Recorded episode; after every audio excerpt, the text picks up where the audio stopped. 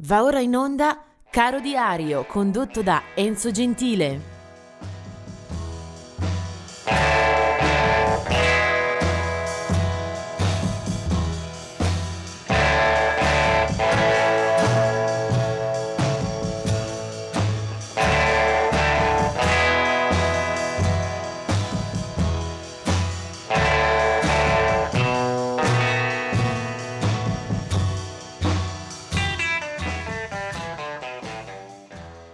Oggi è l'8 marzo, ben ritrovati e buongiorno, buon tutto a chi ci ascolta. Del 1945 la nascita di Mike Dolenz, una delle figure principali del gruppo dei Monkees, grandissimo successo nella seconda metà degli anni 60, soprattutto negli Stati Uniti.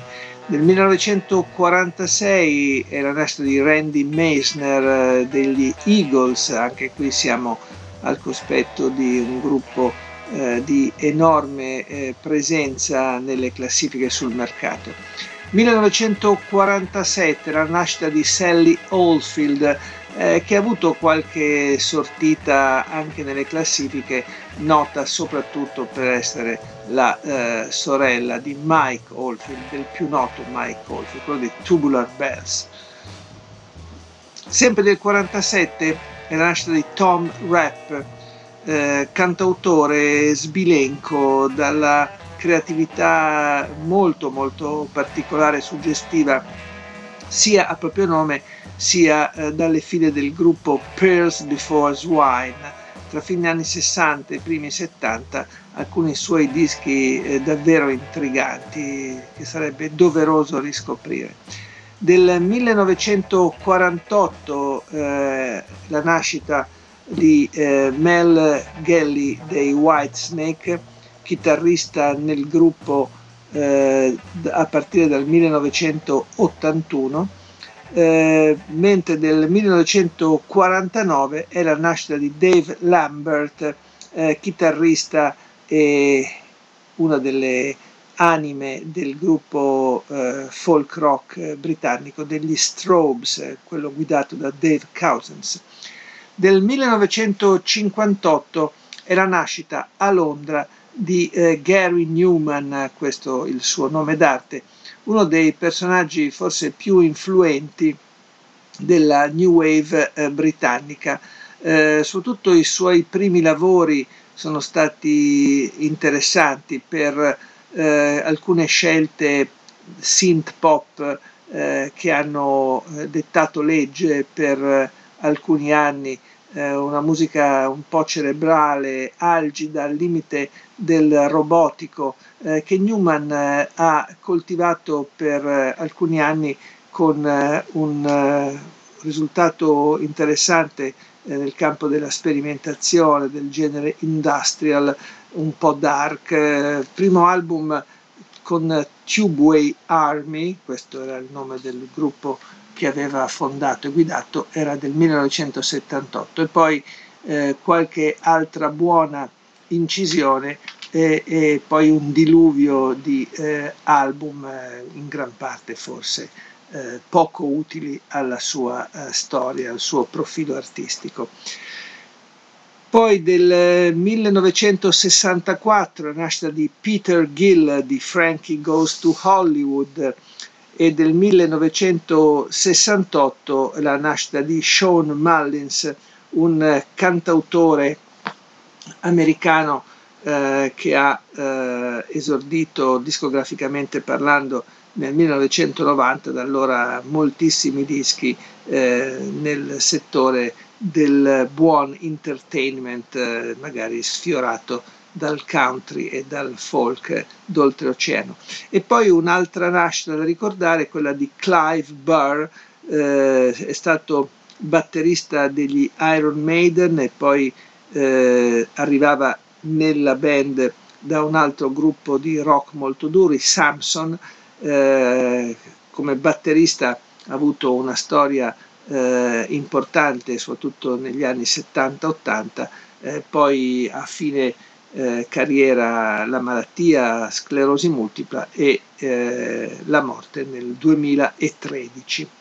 E adesso vediamo invece un po' di nomi che scompaiono in questa giornata dell'8 marzo.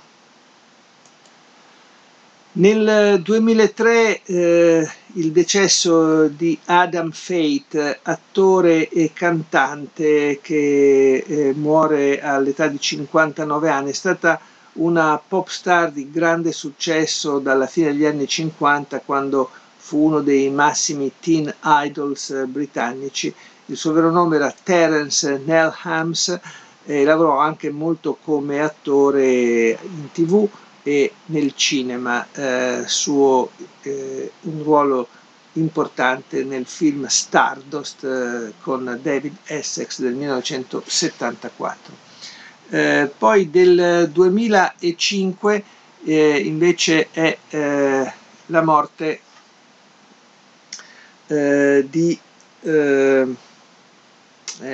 Gordon Speth, che è stato sassofonista dalle file dei Flash Tones.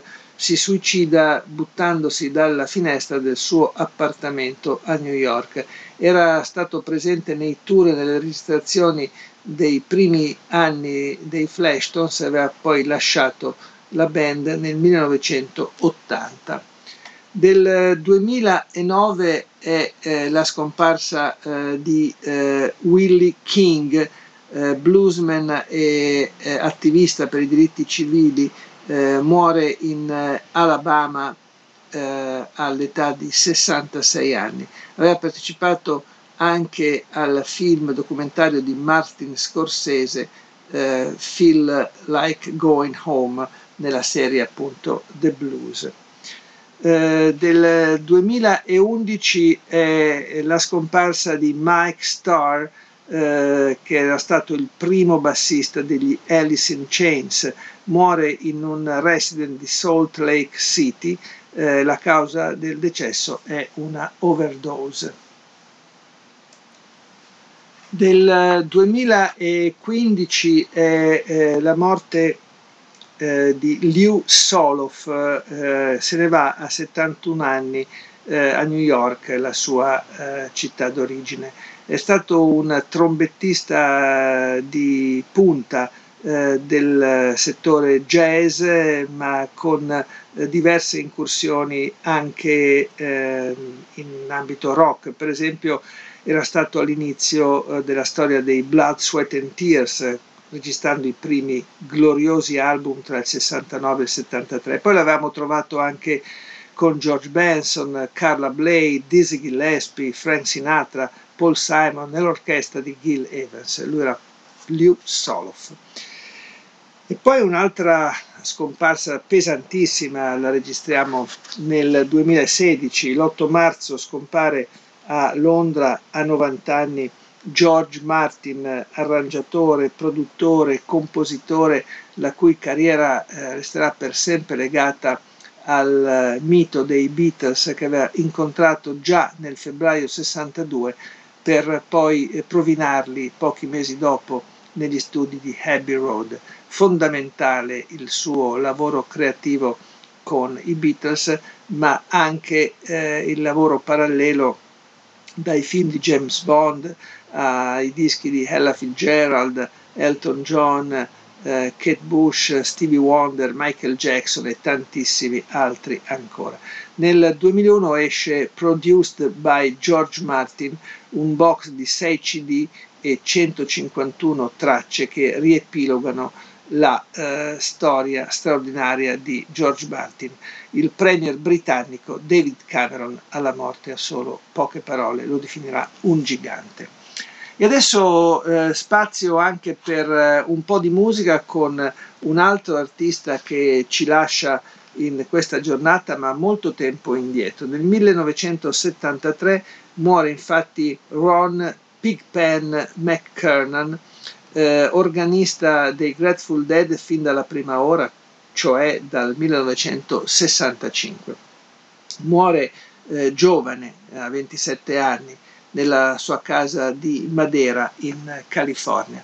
una vita la sua piena di problematiche dal punto di vista della salute, abusi di alcol e non solo, è un fisico usurato che appunto non regge già in età ancora giovane. Ron Pigpen McKernan è fino al 73 in tutte le registrazioni dei Grateful Dead, un gruppo che non ho mandato spesso in questa quotidiana rubrica, e allora il momento sicuramente di recuperare Grateful Dead, una storia immensa con dischi usciti poi naturalmente anche nel corso del tempo dopo lo scioglimento e le morti di Jerry Garcia e di altri componenti del gruppo. Ho pensato di andare a un brano di quelli che amavano anche fare molto dal vivo. Siamo nel 1969, un disco veramente bizzarro e molto ardito, si intitolava Aux Moxoa, e questa era la traccia di apertura di quel magnifico vinile, St. Stephen. Sono Grateful Dead con Ron Pigpen McKernan. Saint Stephen with a rose, in and out of the garden he goes, country garden in the wind and the rain, wherever he goes the people all complain. Stephen Osborne in his time, well he may and he may decline, did it matter, does it now? Stephen would answer if he only knew how.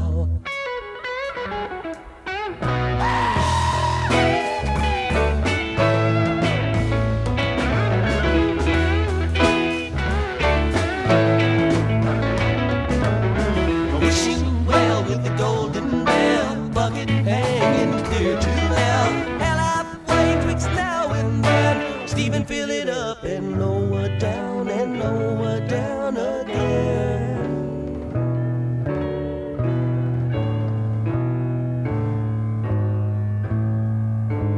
Lady finger dipped in moonlight, riding what for across the morning sky. Sunlight splat. Dawn with answer, darkness shrugs and bids the day goodbye. Speeding arrow, sharp and narrow, what a lot of fleeting matters you have spurned, several seasons with their treasons, wrap the babe in scarlet covers, call it your own.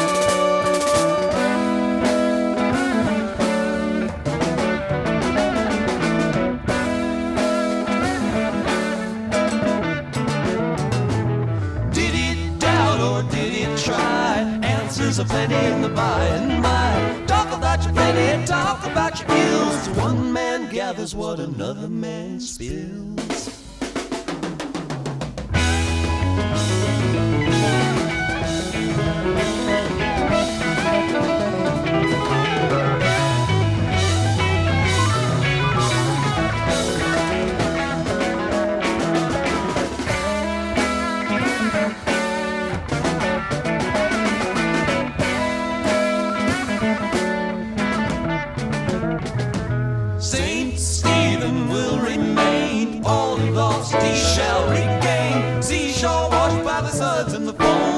So long, he's got to calling it home. Fortune comes.